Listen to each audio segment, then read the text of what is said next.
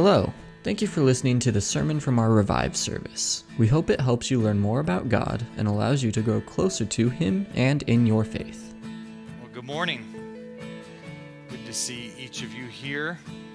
Glad that you've joined us. Thank you, worship team, for helping lead us in worship.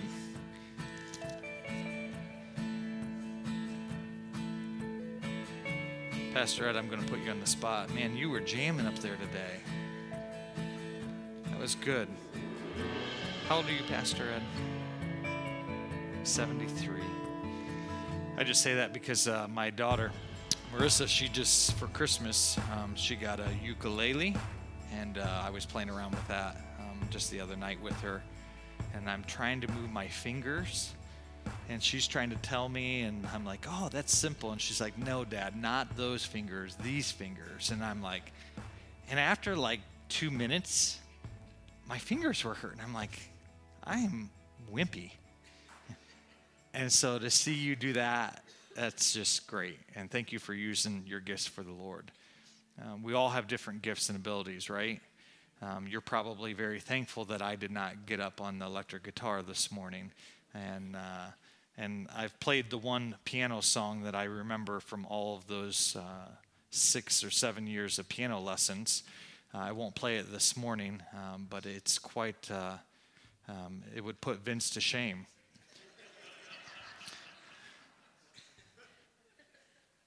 I mean, Vince would be shameful of me. That's what I'm saying. Um, it's, it's great to know that, uh, that God has a purpose and a plan for each of our lives, and that we can be confident and we need to find contentment in that. Um, this morning, we're going to continue our series on stewardship, uh, a 2020 vision of stewardship. Um, but before we dig in, I just want to pause uh, for a moment. The flowers here um, are here in memory of Marilyn Townsend. Marilyn was a longtime member uh, here at West Hill. She passed away, went home to be with the Lord on Monday. Um, Marilyn and her husband actually ran a cleaning company uh, for a number of years, and they cleaned West Hill uh, for a long, long, long time. And uh, Marilyn was a good friend of mine, good buddy of mine when she would come in and clean I felt like I wasn't as busy back then, and uh, Marilyn and I had a lot of different conversations, and she was a sweet, sweet spirited uh, lady, and uh, I've missed her. Uh, she's been in Southern Ohio for the, the, since 2010 when she needed to move closer to her family, um, but Marilyn struggled with dementia and Alzheimer's, and in the last several years, she didn't know uh, who she was, and she didn't know where she was. She thought she was still in Akron, uh, even though she was down near Dayton, um, but she still smiled and had such a sweet spirit. Um, but what was really neat was to think that in that moment, she went from not knowing where she was and not knowing who she was, but in that split second, when she took her final breath, she went from not knowing anything to being perfect and knowing where she was and who she was because she was in the presence of Jesus. And so we are thankful for that. At an age of eight, she accepted Jesus Christ as her Lord and Savior and uh, lived her life in, very well. Um, we also said, um, See you soon to Jim Bricker. And uh, you can be praying for Marianne. Um, Jim um, has. Uh, not been a long time member. They joined uh, just last year, and uh, but have been uh, a huge encouragement to me and to our church. Um, Jim would uh, often come in with his walker the last several years, and Jim. He was an avid golfer. He was in athletics his whole life. And so for him to be slowed down by Parkinson's, um, it was a struggle. He didn't tell a whole lot of people that he had Parkinson's. Uh, he just always had a smile on his face, and he knew the Word of God. Uh, he came to know the Lord later in life and really dug into the Word, knew the Word, and would pray the Word. And, uh, and so pray for Marianne as she walks through these days. Um, and, uh, but it's, it's awesome to know that Jim, Jim isn't struggling anymore. He doesn't have to worry about Parkinson's.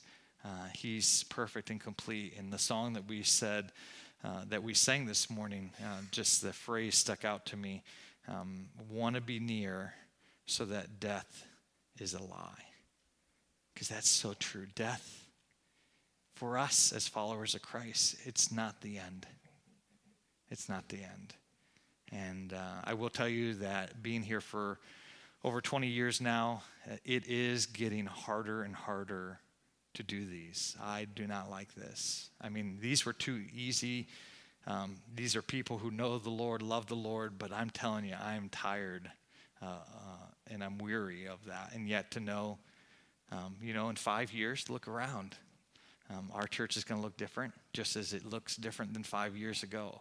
And so we have that great hope, and that's where we have to keep our focus. And that's what I want to talk about this morning. When we talk about stewardship, last week we talked about wholeheartedly devoted, that uh, levav shalom, being wholeheartedly devoted, that God is looking out on the land, looking to see who will be wholeheartedly devoted to him. If you missed that message, you can go to our website.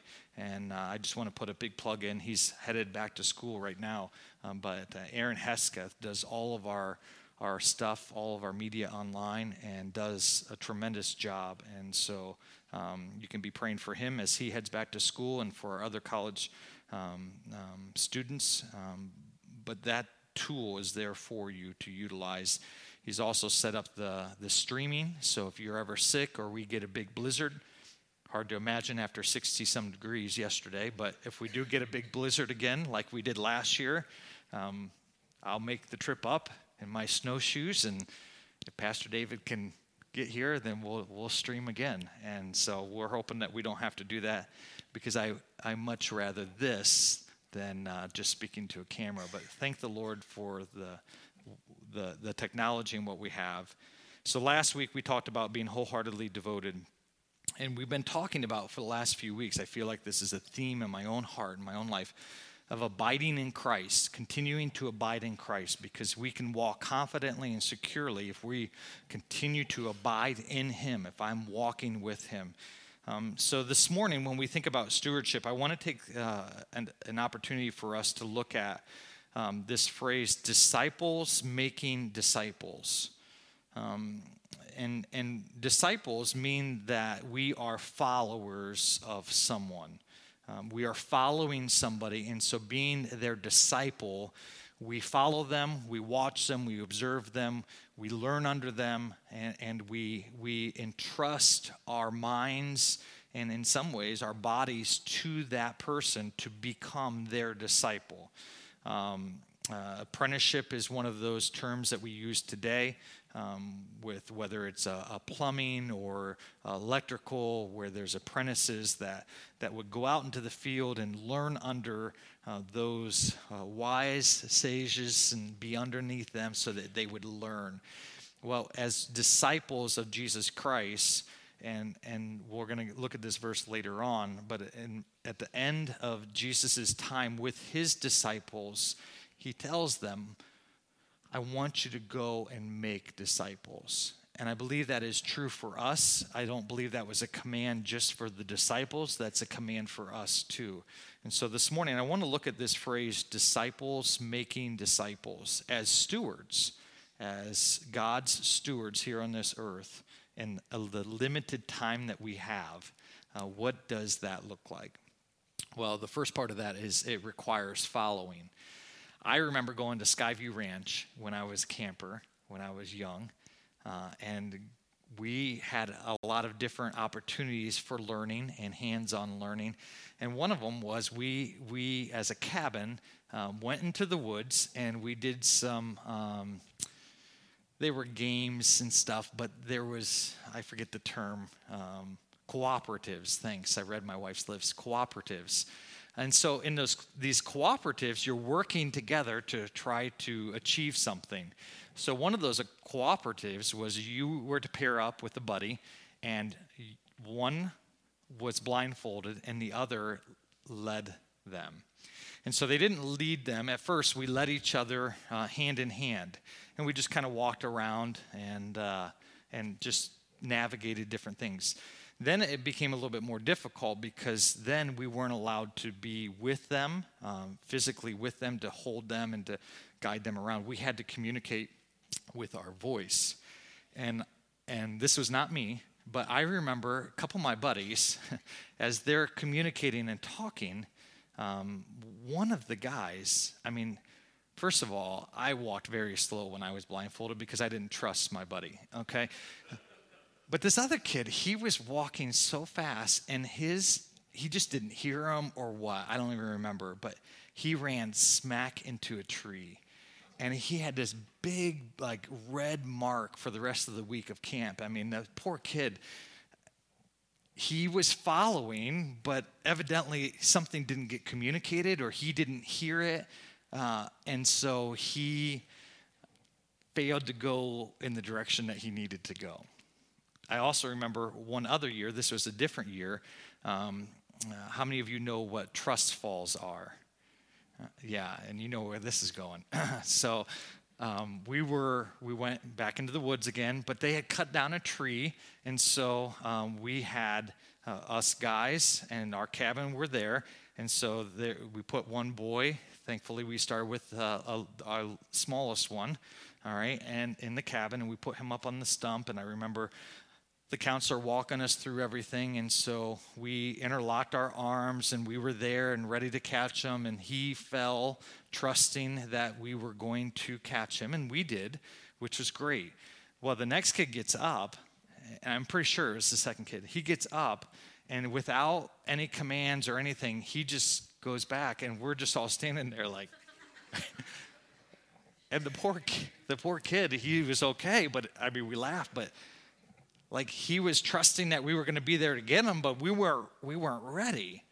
And uh, I share those stories because I, I think sometimes we, we look at following God kind of like that. Uh, I see the mistakes that we, that I and others make, and I sometimes wonder if God is going to do that with me. If God's forgotten me or He let me hit the ground and now I'm in this pain and he's standing over top of me laughing. Or or or here I just ran into a tree and I'm like, God, did you did you not like tell me that there was a tree there? Did I miss that? And so sometimes we put that that focus upon God and it's his fault and it's his doing. And let me very clearly say that I believe the Bible tells us that God does not do evil. God allows evil things to take place for his glory and for our good. I, I don't understand that always. That's hard for me to understand because I'm limited. I'm limited in my mind and how I can see, my perception of how I see things are. And I'm limited because I feel like I should know how things need to navigate and need to go. All right, so following Jesus um, is is something that we can say easy, but when things don't turn out or are not turning out the way that we envisioned and had them planned, um, I think we are fearful that God is doing the same thing that happened on that trust walk or on that trust fall. But i w- I'm here to encourage us this morning I'm here to encourage us because you're probably, uh, we, as we live in the world, we get beat up, all right, and we get discouraged. If any of you have watched the news, I try not to watch the news, I just read the headlines. And so if there's something that grabs my, my attention, then I'll read an article, but um, I turn off the news just because I think I would be in depression all the time, just me. You can watch the news if that's you. Um, but let me tell you, if you've been in the workplace, if you've been in school this week, um, you probably have been beaten down a little bit. And so that's why we have called this service Revive, a Revive service, so that God would minister to us, His Word would minister to us to revive us, to strengthen our faith, to strengthen our hope and trust in Him what I'm going to share in this first part is not probably going to be new to you, but we need reminded. We need to be reminded as we follow Jesus and as his disciples, we need to be reminded first of who he is. And so this first part is uh, three three words, three words that actually as I wrote them, I'm like I can't I just shared this and I'm like, Lord, I don't want to say this again because sometimes I feel like I say the same things over and over again as a pastor and I don't want to ever do that um, because I'm not learning or not growing, but I really feel like this is something that God is working on for us. So this first word is faith. You know the word you know what it means faith. But here's the thing God doesn't want us to have faith in ourselves, but in the God who is all knowledgeable, who is all powerful, who knows it all. You need to be reminded this morning as Jesus' disciple that you aren't placing faith in what you can do. Because you and I can't do the impossible. But God can do the impossible as we place our faith in Him. The Bible is very clear it's impossible to please God without faith. And so, as we are His disciples seeking to make disciples, we must place our faith continually in the God who we say that we trust. It is continually moment by moment, day after day. It is not one moment, okay, I trust you, God, and then everything else is going to be rosy and complete. It is a continual in every day in, in any situation and circumstance. When you start to get stressed, when you start to get overwhelmed, why is that? Chances are, if you're like me, it's probably because now you're shouldering the burden of placing faith that you have to perform that you have to do something, that you have to come up with the idea, that you need to follow through, that you have this responsibility. We do have responsibility. But if I'm abiding, walking with Christ, I can be confident that He knows all, sees all, and I can trust Him, and He's going to show me what to do when I need to do it. He's not going to lead me into a tree. And if he does, he's got a reason for it. And it probably isn't him that led me into the tree, I just didn't hear him. There's a verse in 2 Timothy 2, verse 13, and it says this If we are faithless, he remains faithful, for he cannot deny himself. I think we put so much expectation on ourselves sometimes as followers of Christ that we're the ones who, I've got to stay faithful. I've got to stay faithful. Will you always be faithful to God? The answer is, and that can be discouraging and that can be depressing. But two things. Number one, know that God is always faithful and he's worthy of our faith. We will be faithless at times, but God is always faithful. Which leads into the second word, and that is hope. Hope. Hope not in ourselves, but in the God who never fails or who never quits. So faith, not in ourselves, but in the God who has all knowledge, who sees all and is all powerful. Hope not in ourselves, but in the God who never fails and who never quits. I was reading in my devotions this passage. It never dawned on me this title for God, um, because there are times when I get tired. Any, anybody else tired here this morning or weary? You get worn down, and you just say, "Man, I could use some endurance." I know that from a runner. Okay, I, I'm I'm not a sprinter. All right, I, I if I the law was running after me, they would catch me. So I'm just not a sprinter, but I felt I, I've been gifted to run for a long period of time, that endurance. And yet, even when you run for a long period of time, you still get tired. And you still, at some point, um, you have to stop. There's a, a, good pastor friend of mine. He's working right now. He's training on uh, this race that's happening in March. It's called the Last Man Standing. And so it's, uh, it's a race where you run uh, uh, four miles and you have a time period to get that, get that amount in. And then um, if there's extra time, you can rest. But then after that time is complete, they'll blow the whistle again and you have that same amount of time to run four miles. And so they do that all, all throughout the night and the next day until there's one person standing. Sounds like fun, right? Um, that's endurance. You're looking to endure and to be the last one to say, I did it. I endured through the hardship, through the struggle, through the pain, through endurance we see is is is a quality, and we're going to look at it in a passage in a minute. It's it's a quality that God desires for us to have. But let me tell you, if we put our hope in our endurance, we're going to be severely disappointed.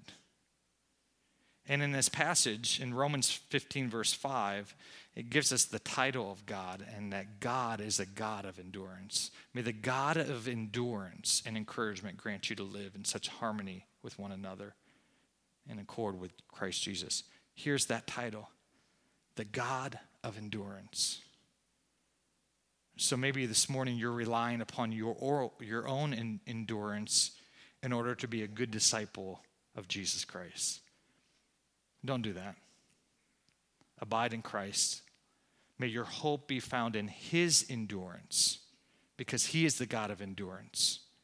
He will never fail us, and He's never going to quit on us. No matter how we may feel, or the lies of Satan, or the lies of others, God will never quit on you. Isn't that amazing? That's so awesome. Which leads into this third word love. Faith, hope, and love. The greatest of these is love. Isn't it amazing how there's a Bible verse? Isn't it awesome how God's word applies to our life? Um, this word love. Love not in ourselves. Let me pause for a moment. This is the part of stewardship. This, this may be one of the most difficult parts as the church in North America, Western civilization, as we follow Jesus Christ. I believe I love myself too much. Now, there are some who don't love themselves enough. Don't get me wrong. There, we all are on different spectrums. We need to see ourselves created by God for something special and something great. God loves us. And I'm not saying you need to love yourself in a bad, unbiblical way, uh, puffing yourself up, but you need to see yourself that God formed you and fashioned you. You are beautifully and wonderfully made, and that God has a plan for your life. But what I'm talking about is I make my, myself the center of my universe. You ever done that? Ever have that problem? Next week, we're going to talk about contentment, and we're going to start getting a little, little juicier. So if half of you don't show up, I understand when we talk about stewardship here, okay? And we're going to talk about contentment. L- let me tell you what motivates us as we walk as his disciple making disciples is we see the love of God. Not that we love ourselves, but in we love the God who loves me more than anything. That the God that created you and placed you here on this earth loves you more than anyone or anything. How often do we forget that? We fail to believe that which then puts us back in that cycle of faith. Do I trust God at His word? Do I place my hope that in Him, Jesus, in His death, burial, and resurrection, that it was enough that Jesus paid the price for me, that I can never live up to that perfect standard, and that was enough? Paul says it in this way in Romans chapter 8. If you have your Bibles, you can turn there with me. Romans chapter 8, verses 31 through 39. Matthew, Mark, Luke, John, Acts, and then we come to the book of Romans in the New Testament. Romans chapter 8, verses 31 through 39. What shall we say of these things? Well, what are these things that Paul just talked about?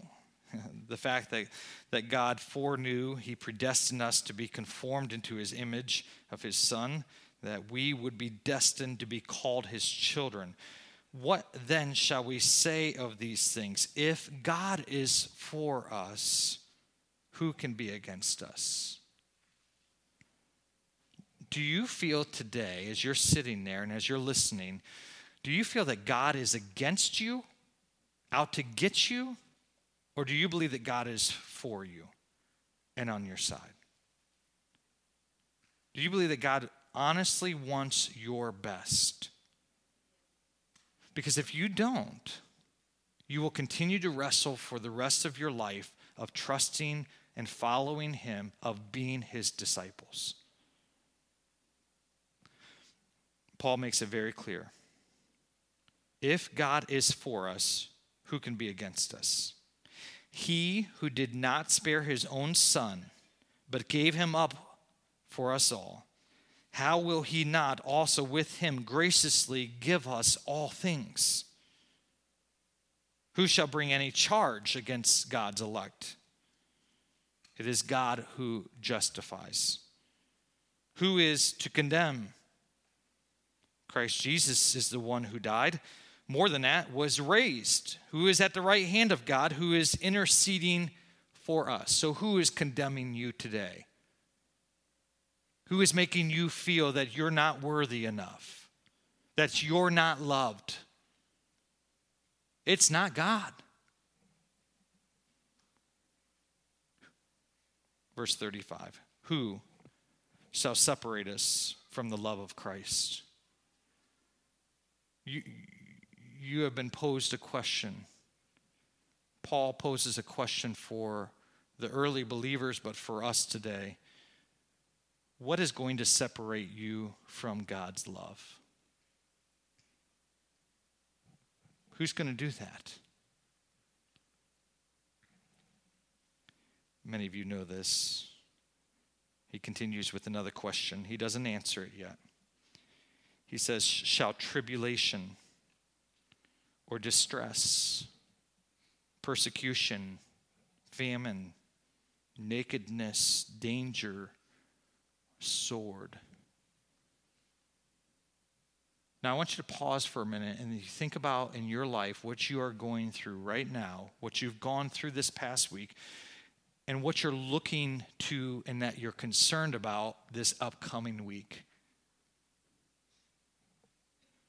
And when we start to worry and be overwhelmed and concerned, and then we start to fret and then we get all alarmed, why is that? And as followers of Jesus Christ, we become almost at times, we have this pity party where we say, I'm not worthy. God, I shouldn't even be called your child. Maybe you don't even call me your son. Maybe I'm not, I'm not good enough and we look at our circumstances and they start to dictate what the truth is. And let me confirm, Paul is making it perfectly clear for us today your circumstances, what you are going through, do not dictate how God views you. Rob was sharing this morning in our Logos class about those who are being persecuted. And he made a reference, and I'm wrestling through this in my own mind. Are we more blessed to be where we are today, or would we be more blessed to be persecuted?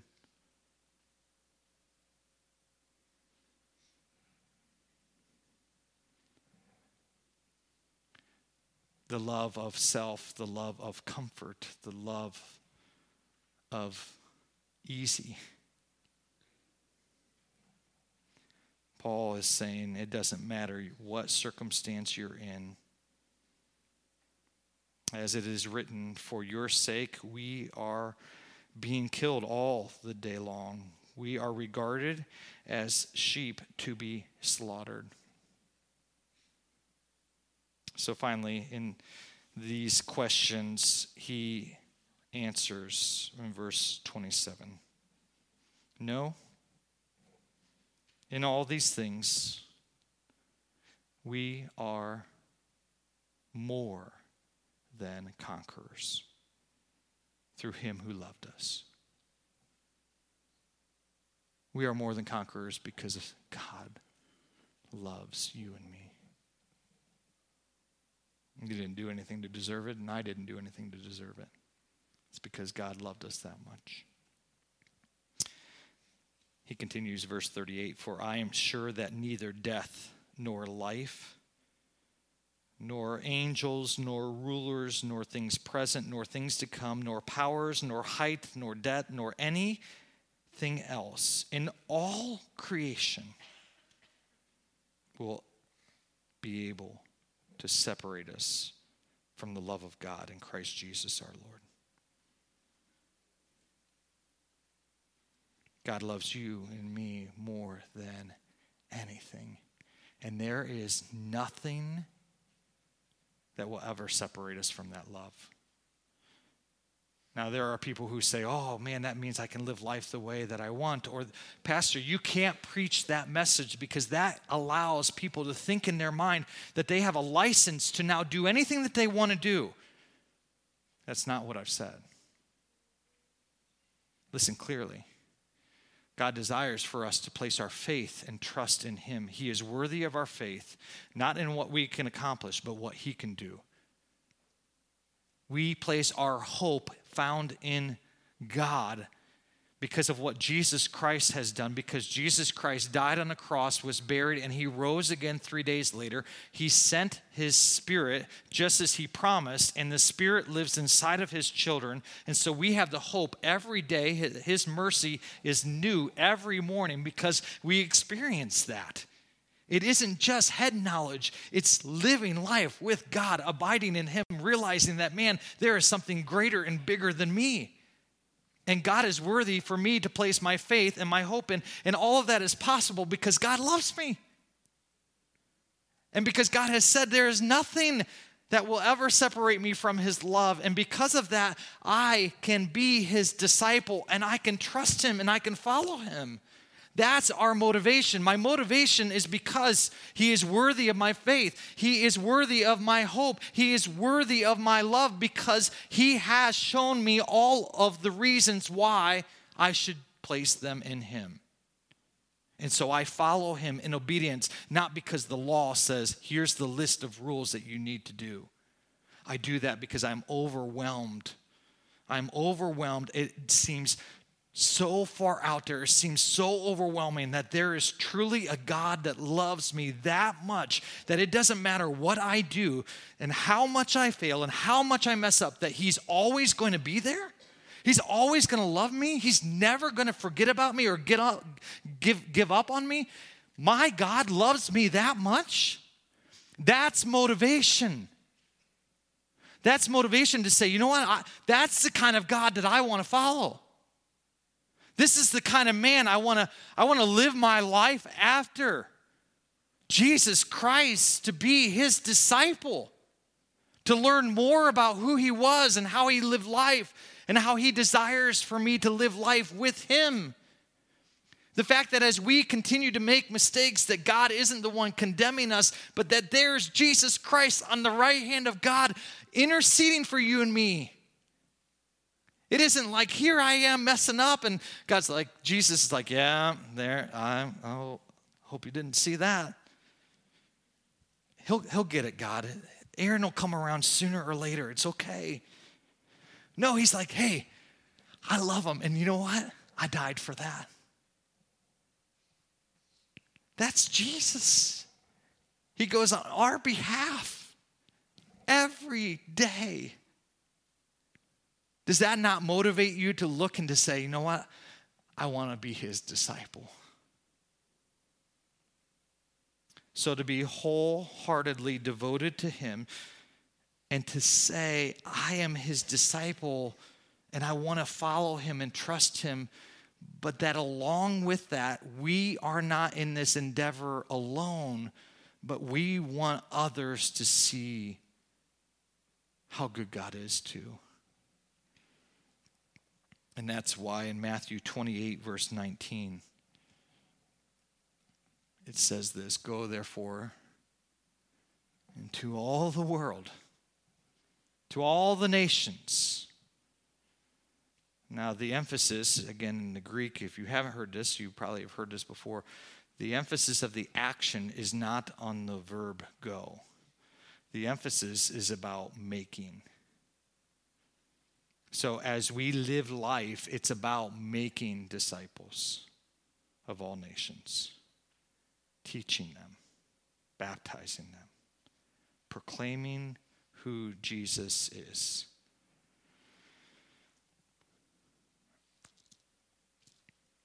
We sang this morning, Holy, Holy, Holy. We sang about a, a, God who is called the great I am.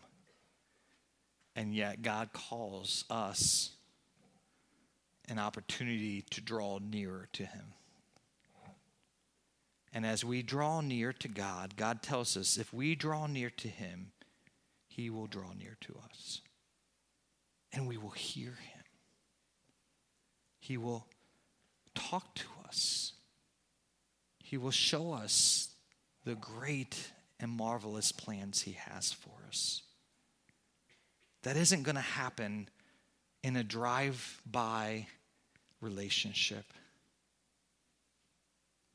We are not going to be able to make disciples in a world that desperately needs to see Jesus. To have the three things and the three words that we said this morning, that the world may have a faith that they could trust in God, that they would have hope, that they would experience God's love. They aren't going to hear that or see that but through us. God left you and me here, and through the Holy Spirit's work, He uses you and I in some imaginable way, even in our imperfections. God says, I want you to go and make disciples. So here is this great I am who is so high and majestic, but that desires to have a close and personal relationship. It's, it's so mind boggling for me. It's so amazing that we could sing the bigness and the vastness of God. And when, when we sing that holy, holy, holy, I, I think back to what, what John has recorded in Revelation at the end when the beasts and, and, and everyone falls before the Lamb that looked as it was slain. There's Jesus who died on our behalf. And everybody bows and says, Holy, holy, holy. You are distinct. You are set apart. There is none like you. That's our God. And yet we live life at times calling ourselves disciples of Jesus Christ but not truly living as disciples should. And I don't think it's because we don't want to. I think there might be streaks in us that we don't want to. I believe it's because we don't get to the root. And the root is these three words our faith, our hope, and our love.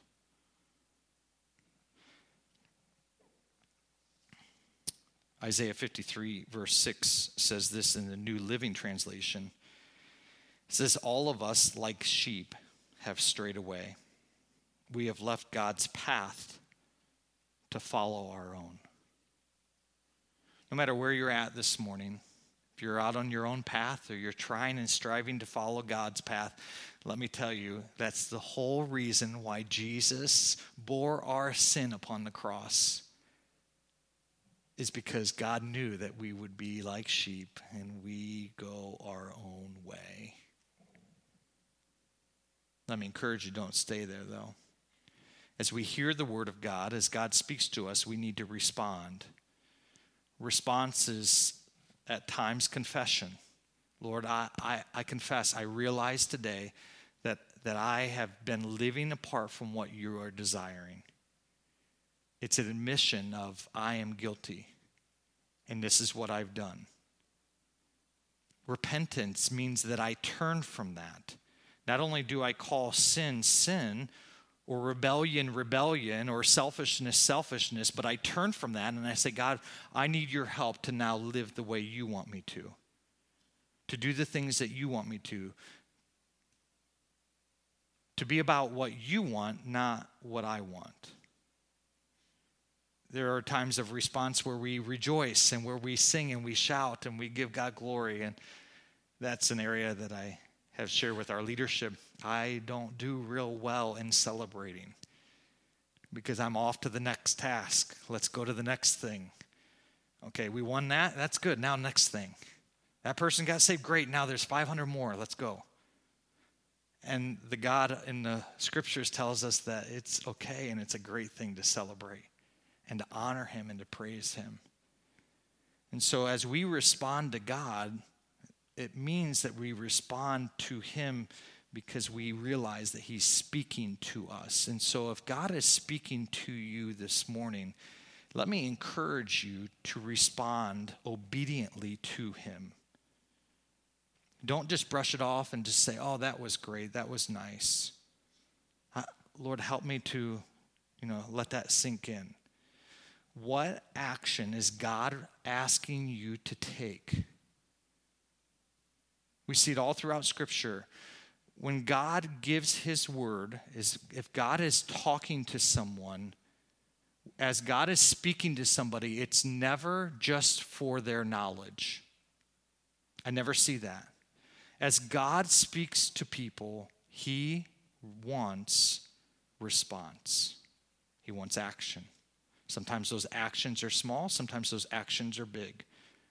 But He's demanding a response. Every time we come to the Word, we should respond. How are you responding this morning? One of the ways that we can do that is look around. Look around you If you see somebody that isn't here, how can you love them and how can you care for them? How can you encourage them? How can you reach out to them? What about the people in your life that don't have the hope of Jesus? How can, how can you pursue God and ask Him for help so that He may allow you to live a life worthy of them being able to see Jesus?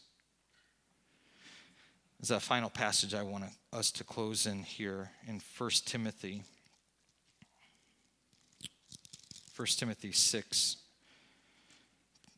Paul is finishing up this letter, writing to Timothy as he's leading the churches, and he wants to encourage them. After just telling them all the things that they needed to be careful and be weary of, the false teachers and and, uh, and, and finding contentment in the Lord. We're going to come back to that next week, as I said. But in verse 11, Paul says this But as for you, O man of faith, flee these things,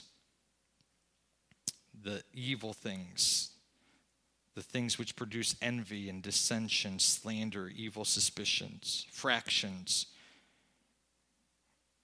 Imagining that godliness is a means of wealthy gain. Flee those things, but pursue righteousness, godliness, faith, love, steadfastness, gentleness. Fight the good fight of faith.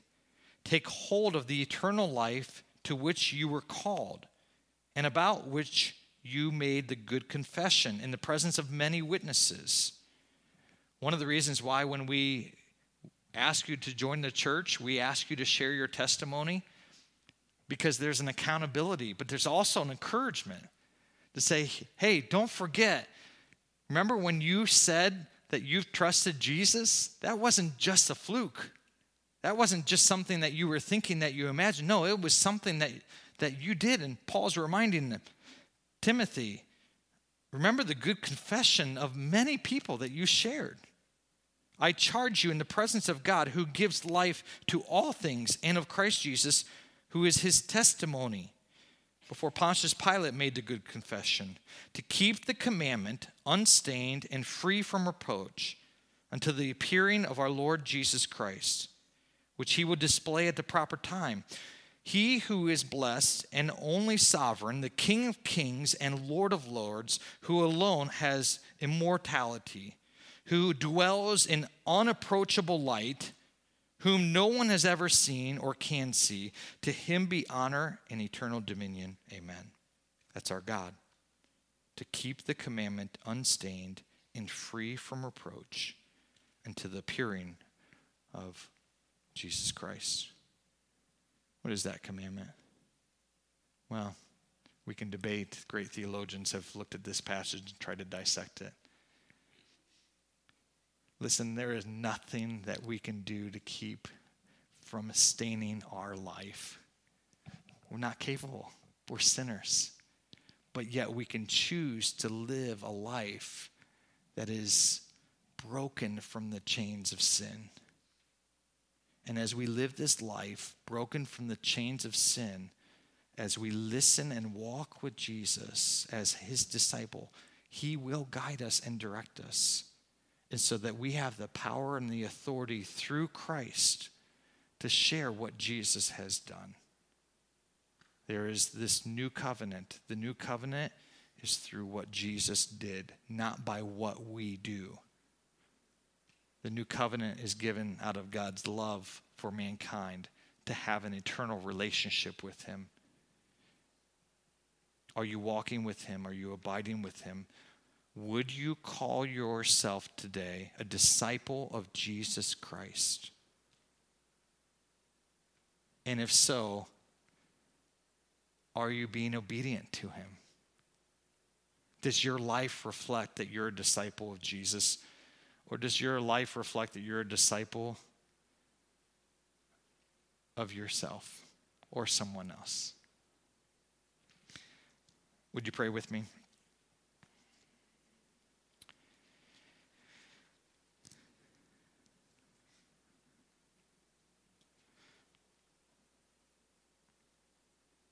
Lord, thank you for the way you care for our every need.